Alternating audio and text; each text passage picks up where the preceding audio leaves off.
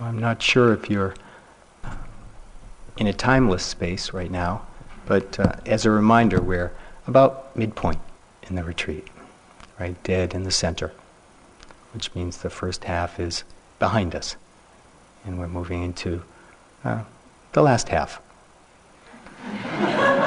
so, be comforted. You know, we've spoken a lot uh, about effort and, and uh, how important that is.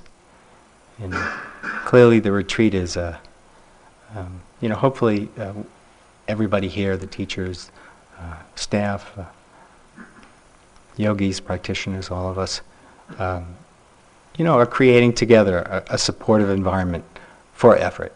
And I think that when I look around at the room, I, I, I'm really beginning to feel the fruits. You know, I'm not sure uh, what it feels like inside. I know that sometimes inside and outside are quite different. Um, yet at the same time, there's, there's definitely a growing silence. You, can feel the, the uh, concentration, uh, the continuity of mindfulness building. And tonight I have a, I have a rather long talk, so it's two parts. Uh, you get the first part uh, tonight. And I'd like to talk about the work that we're doing here. And, and uh, clearly it is, uh, without a doubt, work. It takes a lot of effort. And I think one of the things that we're doing, what we're trying to nurture, what we're trying to learn, is how to trust the intelligence of awareness. You know, it's really a hard thing to do you know, to trust kind of the unknown, you know, to trust some silence that we might sense is down there somewhere, some power. But that power is really difficult to tap into. It takes, you know, takes a real focus of attention. It takes a certain amount, Larry was just mentioning in the previous sitting, a certain kind of surrender. You know, a willingness to actually be there, to show up to be with the discomfort. And certainly it means being with thinking. We describe uh, this place as a retreat center. And I, I think many ways a retreat is really a misnomer. When you come here, and probably you've noticed over the last few days, it may not feel like a retreat. Um, the fact is, we really bring a lot with us. And the fact is that we bring our thinking minds with us. We bring the past, all the things that have happened to us in the past, all the things that we think are awaiting us in the future. And we bring that all to this setting. Now, there's a great power in thinking, and I'm going to talk some about that tonight. But there's also a great limitation in thinking. One of the things that we find out in the the shamatha practice, the, the, the sort of the focused mindfulness practice, when our goal is kind of clear. Our goal is kind of, to, can we stay with the breath, or can we find it? Can we stay there? And, you know, what's that like? Training the mind over and over again to stay there. And one of the things we discover is that, of course, there's an enormous amount of thinking going on. And that that thinking creates separation from the breathing. We're breathing, and yet at the same time, we're not fully present for it. Thinking keeps pulling us away. Our thinking is in the background, and so we don't really fully relax. We don't really fully settle into the breath. I'm sure we've all seen by now, too, that how thinking separates us from the activities of the day. You know, when we're eating, are we actually present eating? Sometimes. But a lot of times we're thinking. You know, we might be thinking about the walk after lunch, or maybe taking a bit of a rest after lunch, or thinking about going home, or thinking about uh, restaurants that we're going to be eating at in the future. Uh, maybe we're planning to, to have a fish dinner as soon as we leave. Um, but we're thinking about other things. And it's that thinking that really separates us. It keeps us uh, out of the present moment. It really disconnects us from the process of eating and in some ways really interferes with our pleasure, really interferes with our enjoyment. Thinking also separates us from each other. I'm not so sure if you can uh, see that on retreat so much because so much of your time, of course, is in some ways alone, even though you're in relationship and, and all of us are here practicing together. But certainly we can see that in our relationships in our daily lives. And a good example of this is when we find ourselves in conversation, in communication with others. Just how difficult it is to actually listen with silence. You know, listen without commenting. You know, listen without interpreting listening without thinking about what you're going to say next. The silence. It's hard, it's hard to just be there, present, because of our thinking minds. Know, they're going on all the time.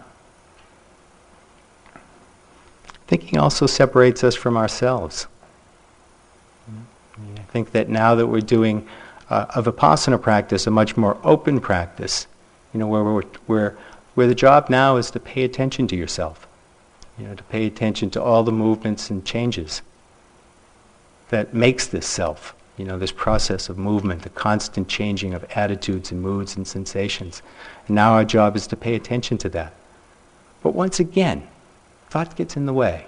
The thinking mind gets in the way. Becomes an obstacle to paying attention, to being present.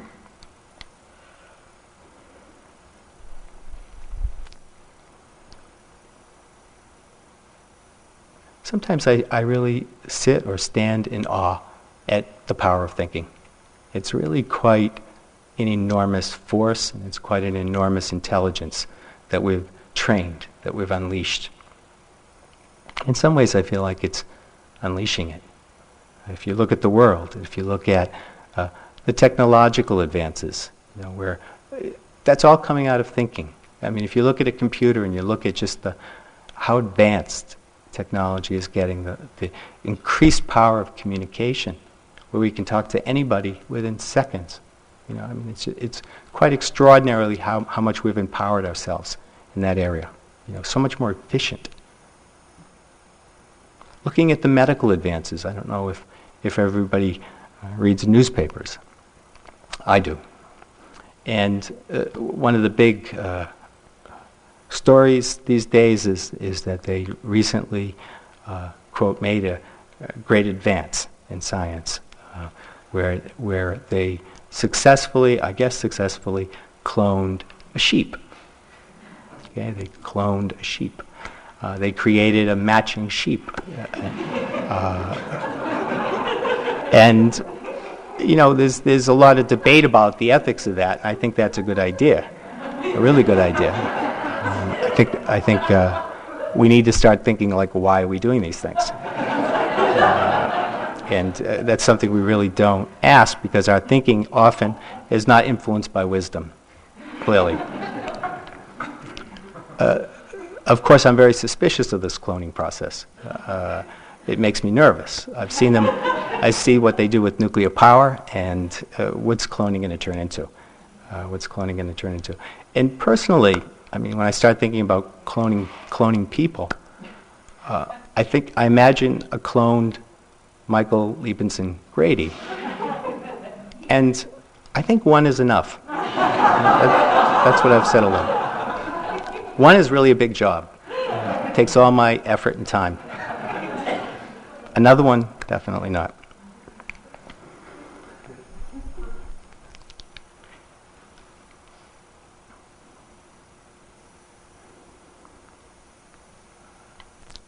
So thinking clearly is a form of intelligence, and, and you know it's a form of intelligence that obviously we've spent an enormous amount of energy developing, and it's very very useful, clearly useful for functioning, for survival, for uh, achieving certain kinds of happiness. We need to think. You know, I mean, if you look at um, some of the things that you may have uh, developed or accumulated over your life, uh, home, family, friends, comfortable car, reliable car all sorts of good things come out of this kind of uh, ability to think. You know, uh, it really does help us in many, many different ways. But I think a lot of us are here because we realize that, you know, that, that, that there are many different kinds of happiness in this world. And uh, many of us have experienced different kinds of happiness at different points. Certainly we've had our share of unhappiness, but I'm sure there have been plenty of times of happiness. And yet at the same time, we're looking for something different. We're looking for something uh, that's more lasting, you know, something that isn't so conditional, something that doesn't depend, a kind of happiness that doesn't depend on others. Know, think about that power of really relying on oneself for one source of happiness. Of course, is a very, very uh, different message than mostly we've gotten in our lives. And it's, it's really up to us to see if, to see if uh, we can trust that. Can we trust awareness? Can we trust this different kind of intelligence? This different kind of intelligence that leads to peace, lasting peace. You might say, like, what's wrong with kind of thinking, analyzing, problem solving, fixing, figuring out, interpreting, fantasizing, strategizing our way to happiness? What's wrong with all of the above? What's wrong with this kind of thinking, analyzing, figuring, trying to get somewhere, way to get to happiness? First thing that comes to my mind is that it doesn't seem to have worked. You know, Larry mentioned that in the sitting. Has our thinking brought us to this place of comfort? Has our thinking led us to a place of a greater sense of completion?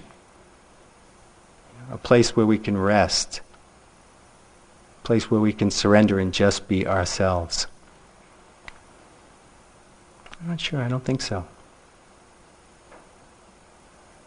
And how come? How come we can't think our way to happiness? Because clearly that's what a lot of what we're doing. I mean, I think it's a common bond that really not only people in this room share, but people all over the world share, which is this sense, this seeking of happiness, this quest for happiness.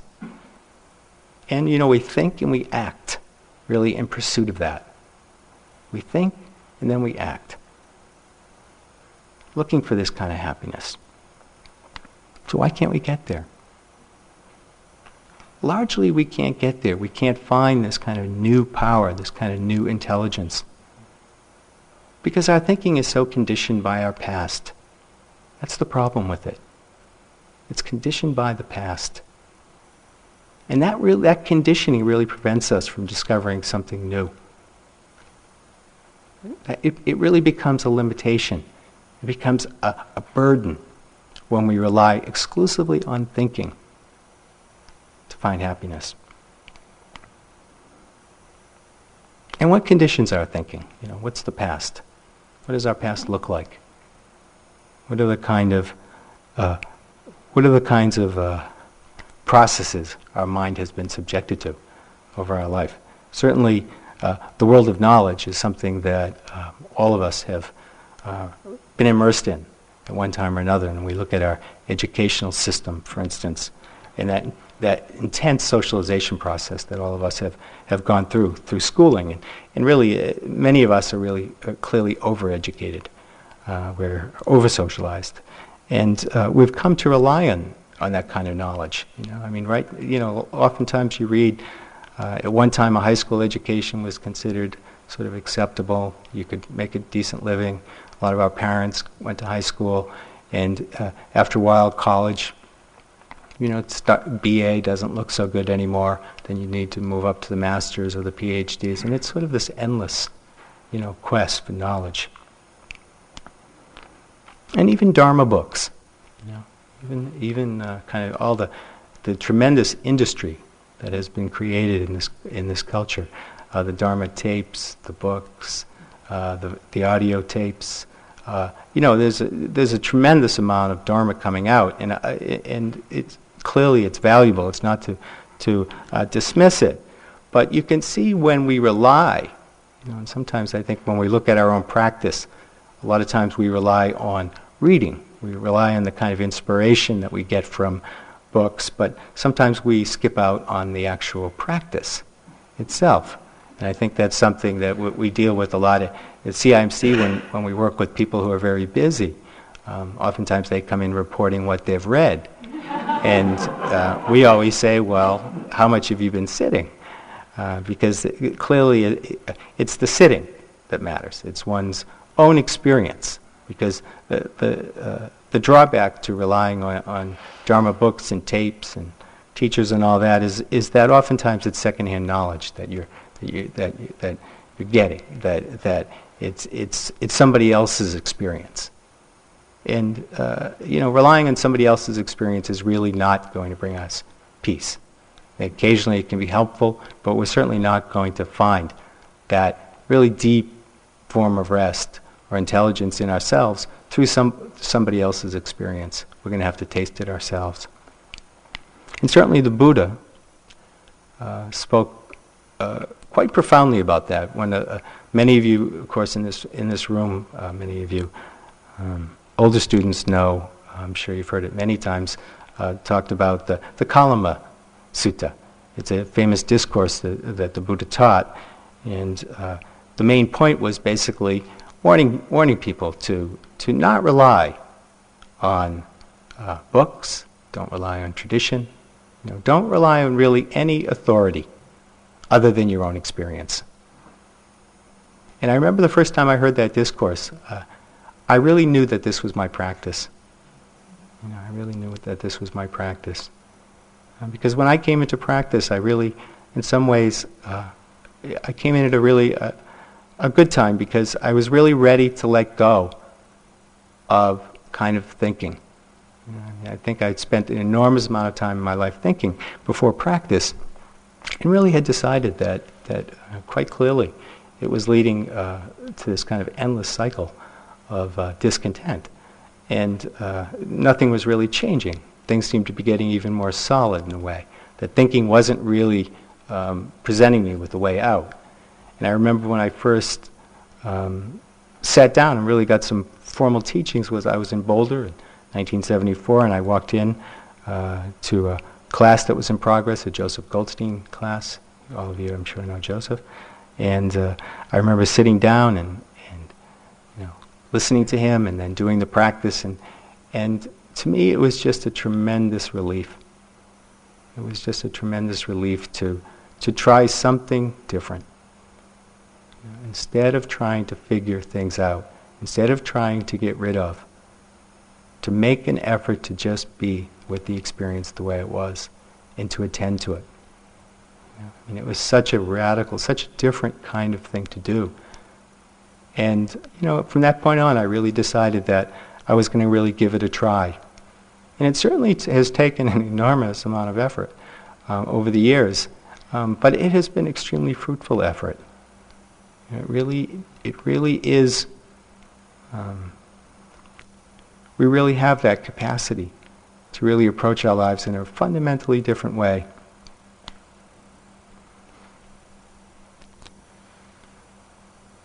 Another limitation with thought, another uh, aspect of thought, why, why, we, why, it's, why it really doesn't get us to where we want it to go, is a lot of our thinking comes out of memory. You know, a lot of our thinking is conditioned by a memory. You know, all of us have accumulated thousands and thousands and thousands of experiences. Uh, and these experiences leave impressions. They leave psychic impressions, they leave impressions on the body. You know, we hold.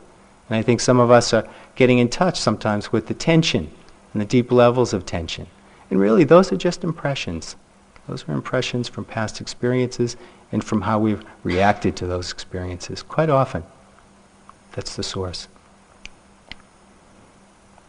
When we function through memory, you know, when we use memory as a reference point, you know, when memory filters out all the new information out there, when memory filters, you're doing your job. When memory filters, you're sitting there trying to be present, and then you start tripping off into the past. When memory does that, I just actually lost my memory. I realized where I was going. I lost it. Um, when we interpret experience through memory, it's from the old, it's from the past. A good example of this is, this, is the memory of self image. You know, self image is a construction that all of us are quite actively engaged in a lot of the time. Uh, it's a legacy of the past. It comes from the past, this self image and it's a reference point. it's how we refer a lot of experiences back to the self image. And of course, there are different kinds of images. Uh, certainly, one is one that we're probably more familiar with is, is the, the negative image, right? The, the different periods, the different uh, feelings of worthlessness, uh, uh the hindrances, you know, with negative uh, uh, self image. Of course, extremely painful, and, and one of the reasons why it's so painful is that the, the two hindrances that really come up with a negative self image is aversion, right? Really, a tremendous amount of judgment, tremendous amount of self judgment.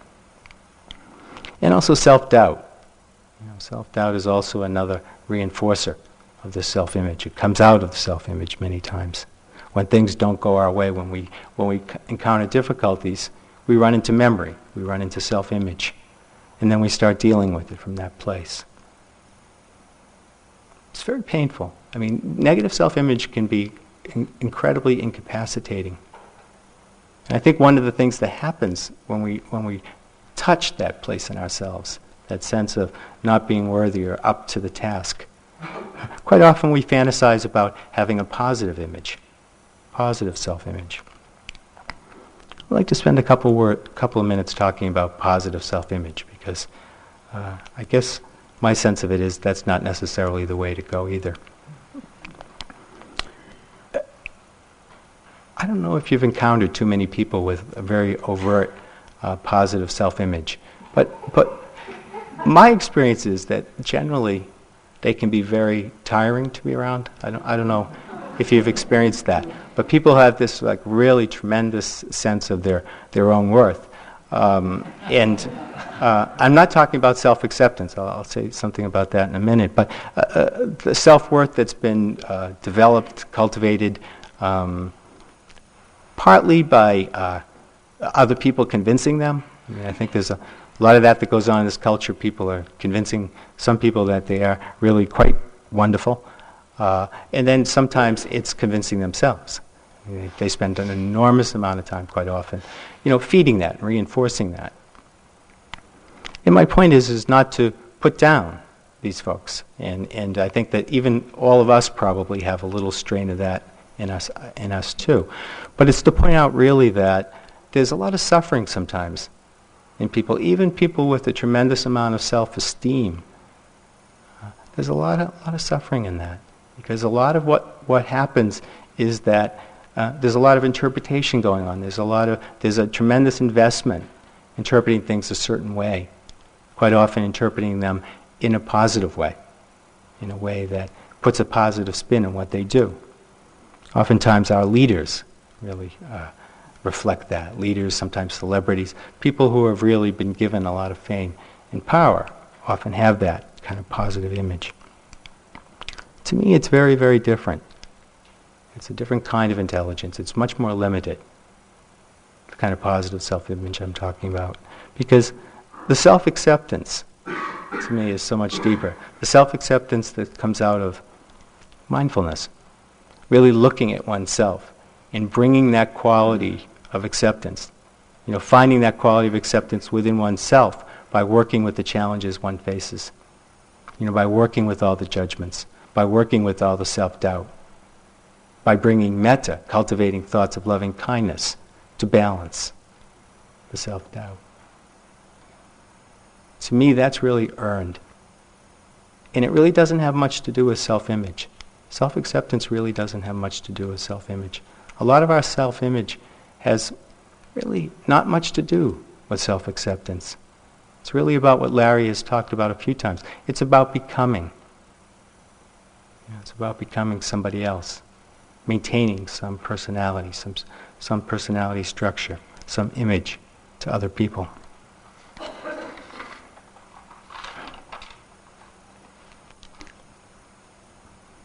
Another way our thinking mind is limited is, is certainly by, and I'm sure all of us know this, the, the force of fear. Fear. It's a, it's a big one.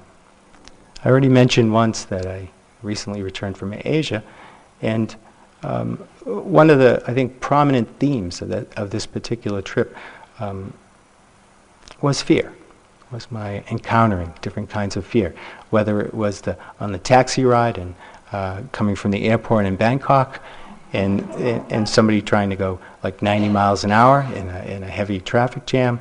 Um, I never really encountered driving like that before. Uh, it was it was incredible. I mean, it was just tremendously terrifying. Um, but um, I also got an opportunity. I had an opportunity to spend a few weeks at uh, Ajahn Mahabua's uh, teacher of Larry, teacher of mine. I spent a few weeks at his forest monastery. I, am sure uh, some of you are really familiar with the Thai forest tradition. Others uh, may be very new um, uh, new information. Uh, certainly, a lot of the teachings that you hear come out of the Thai forest tradition. Uh, certainly, their emphasis on simplicity uh, is a big part of the Thai forest tradition. And Mahabua is one of the last living masters, if not the last, of that particular tradition. And his uh, Wat, his monastery, has, has become extremely popular because of that. A lot of people come and give uh, dana, give offerings to him because he because people know, you know, Thailand is changing rapidly, westernizing, and when Mahabua goes, there's really no replacement. And so, so there's a, there, it was really a, an important time for us to go there because we really knew this would be the, the last time we would ever have a chance to make contact. And, and so we went there and we were fortunate enough to, to be given a, a kuti, which is like a little uh, one room kind of cottage or hut and uh, we, uh, myself and Narayan, we, did, we started sitting and walking and doing, and doing the practice. And it was my first experience with a real kind of the kind of forest tradition. You know, I mean, certainly out here we're in a forest, but we're also extremely protected. Um, and in the forest tradition, they really do have this uh, tremendous this theme that runs through the tradition, which is working with fear. And uh, when you start spending time in the forest, you really understand uh, why it's such a prominent theme because that's really the first thing that comes up. Uh, is when the sun descent, you know, when the sun sets, you know, the fear really rises. Uh, and uh, there are many stories. There are many stories about uh, Mahabua, of course, and in having met him, I, I really wasn't sure to believe the stories. And then when I met him, I, I actually did believe them because he was so so extraordinary, so calm. Um, but there were many stories of him doing walking meditation, and of course, this was a number of years ago, and, and at that time there still were tigers in the forest. Uh, and of course, he would do, he didn't really oftentimes even have a kuti, mind you. He would just sleep out there. Uh, and uh, their famous practice is really walking at night, spending a lot of time walking at night, and using candles at one end of the path and candles at the other end of the path. And there are many stories about him walking, doing walking meditation, you know, mindfully walking. And at one point, he turned around, and there was this tiger uh, right in the path. I mean, a huge tiger uh, looking at him. And uh, he just stopped and he looked back and he sent metta. He was quiet, he was silent, and the tiger went away. And when I was doing walking meditation out there, a very, very different experience, I can tell you that. Uh, there were no tigers. There were like wild chickens, and uh, which, believe it or not, the roosters scared me. Uh, they're so aggressive. Um, they really are. They're very, they're really hostile little creatures. Uh, and when I was uh, sitting in my kuti, it was the rats. I had a, I had a couple of uh, like field rats. Really, they they're not really that kind of urban city uh, version. Um, they're much more, I think, uh, benign than that.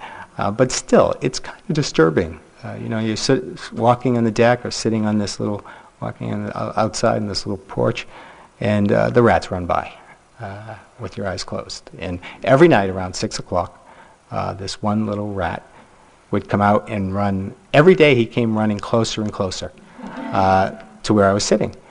Um, and, uh, you know, it took quite a while before I could begin to even relax. I mean, I was just really getting in a state. And quite often at night I'd be sitting on the porch and, and you know, just hearing a little scratching sound. What, God knows what it was, a little, whatever it was. But, you know, I would just watch my body just stiffen up. you know, just stiffen up, or I would watch like the tension in my stomach, you know, just kind of, what is it, you know, what's going to happen?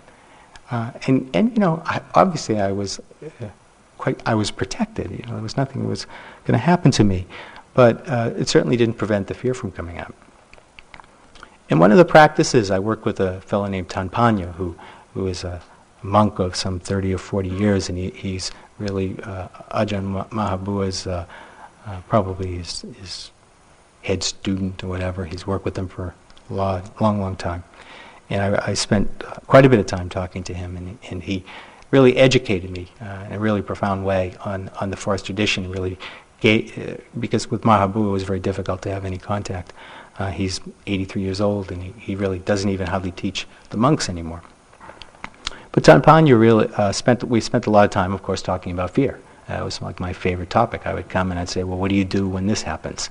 Uh, and he'd say, make a suggestion. And one of the things they suggested doing was uh, focusing attention on the body, you know, to really begin to work with fear. Not so much in a thought level, you know, not so much like getting content or why am I feeling afraid or I shouldn't feel afraid, it's only a rat. None of that stuff. Go right to your body and really investigate it. Bring some mindfulness to the body. It was a powerful practice. I mean, it was quite extraordinary that working with fear on that level, you know, working through my body. As the days unfolded, I really felt a change. You know, I really felt like just kind of a softening around the fear. You know, just more of a sense of being able to just be with that particular thought construction, that particular kind of reaction. But I definitely saw how it affected me and how much it affected my thinking and how I would interpret those sounds coming from a place of fear, you know, coming from a place of imagination.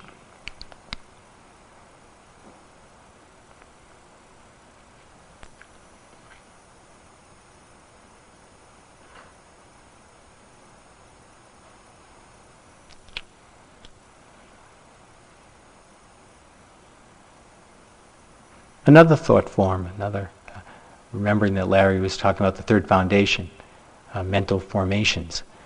And I, I, find that an interesting one, mental formations, because uh, fantasy, the world of fantasy, uh, is certainly a mental formation. We've all taken a look at that on retreat here. Uh, and uh, looking at the different ways we use fantasy. I'm sure many of you, many of you are getting in touch with the fact that quite often we fantasize because we don't like what's happening. And so we go off into that world of fantasy. Tremendous power. Tremendous power resides in fantasy. It's a big hook.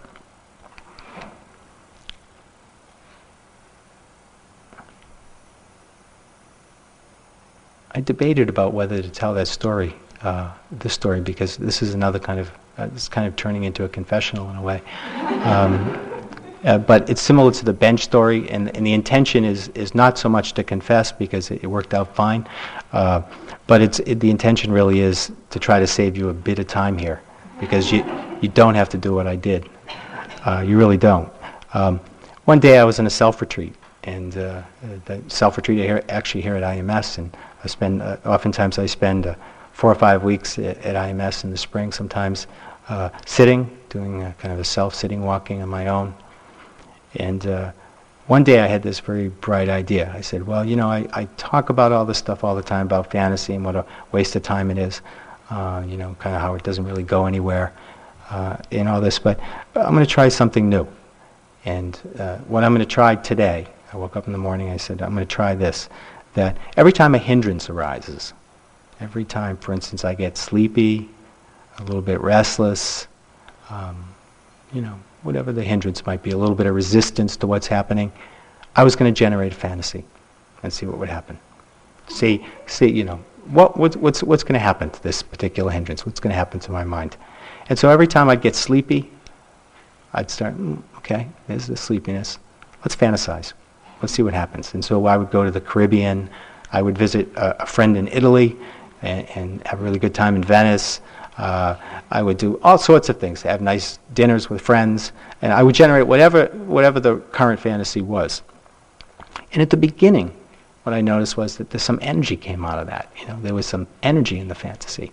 And, you know, I started saying, whoa, wait a second here, you know. Maybe this is a way of working with sleepiness. I'll just, I'll just fantasize, get some energy. And so I went after that. You know, I just start, kept doing it every time I got sleepy. Okay, fantasy, fantasy. I gave up by the end of the afternoon. I couldn't do a full day of it because it was so exhausting. It was just so tiring and so futile.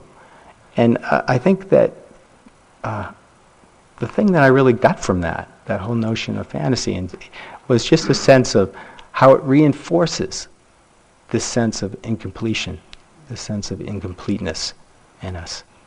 You know, that in the moment it feels pleasant. But what's the effect of indulging in fantasy? You know, what's the effect of feeding it, going into it, reinforcing it? A lot of it does is it just reinforces that sense of incompletion, that sense of need, that insecurity, that lack of peace.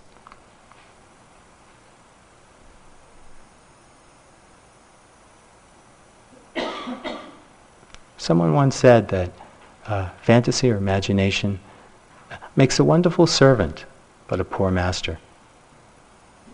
You know, I think that's really true. That imagination, creativity, is a wonderful tool that we have, wonderful power of imagination, of thinking. But if it rules us, you know, if it, if it hooks us in and takes us away from what's happening now, from finding a deeper peace, you know, then it becomes a poor master.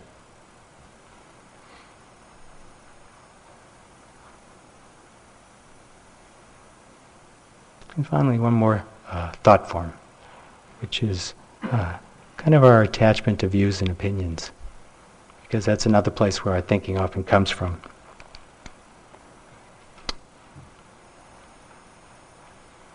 Being right, being right. How invested are we in being right? Think about that. How much that affects, you know, our communication. How much that affects our particular approach to life, the way we project ourselves to other people so much attachment to our views and opinions. And a good question to ask, we don't, oftentimes it's a pretty easy one to answer. A good question to ask is, is does that attachment to views and opinions lead to connection? Or does it lead to more separation or disconnection?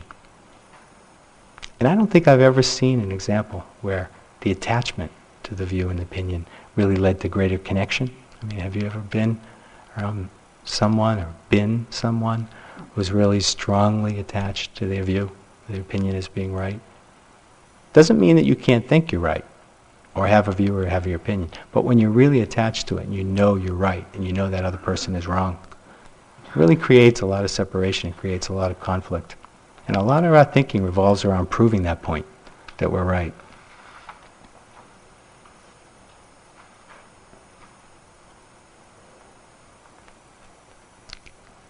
And so that's the thinking mind, some of the thinking mind anyway.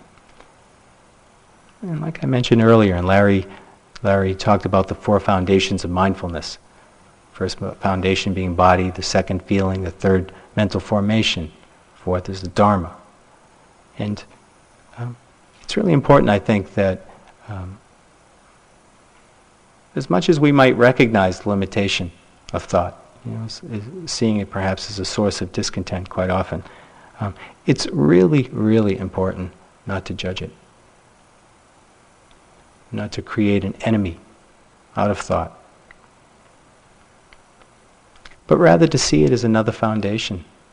You know, it's just like the body, it's just like feelings. It really just, it needs to be investigated though. It needs to be investigated. Getting lost in thought is very, very, very different than being mindful of thought. And the longer you practice, the clearer that becomes. Sometimes there's a lot of confusion in that process. You know, what's the difference between being mindful of thinking and just being lost, caught up in thinking, being interested by what's, what you're thinking about? One signal is uh, mindfulness of thinking tends to point out a fact about the thinking itself. When we're mindful, when we're mindful of thinking, what we begin to notice is the process nature of the thought. In other words, we begin to see thinking as a process. When we're lost in thought, we're lost in the content. We're in there, we're identified. It's real.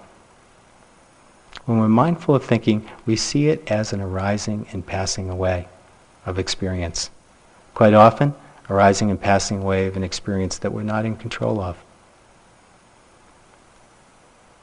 And seeing that, seeing the impermanent nature of thought, allows us to settle down more. We get less agitated, more equanimous with our thoughts. And then we begin to sense a silence that's underneath the thinking. A silence that really rests at a much deeper level than the thinking. The thinking is occurring, but it's occurring in a particular field, and the field is awareness. And that's the place we're going to find rest. We're not going to find rest in thinking activity. We're going to find it below there. Someplace much more expansive, some someplace much more deeper, someplace that's much more inclusive. You know, our thinking is really based on separating and making distinctions. And a lot of times we need to make those distinctions in our life. But awareness underneath it doesn't make distinctions. It accepts everything.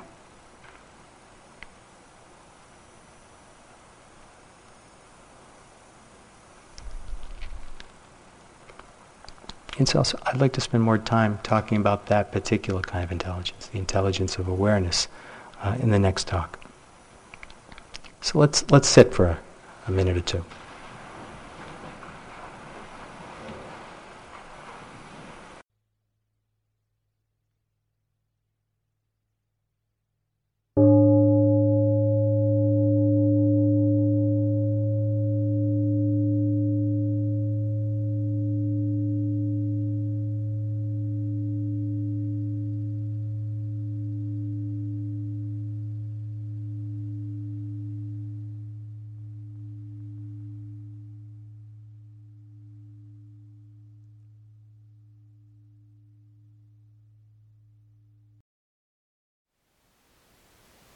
Thank you for listening.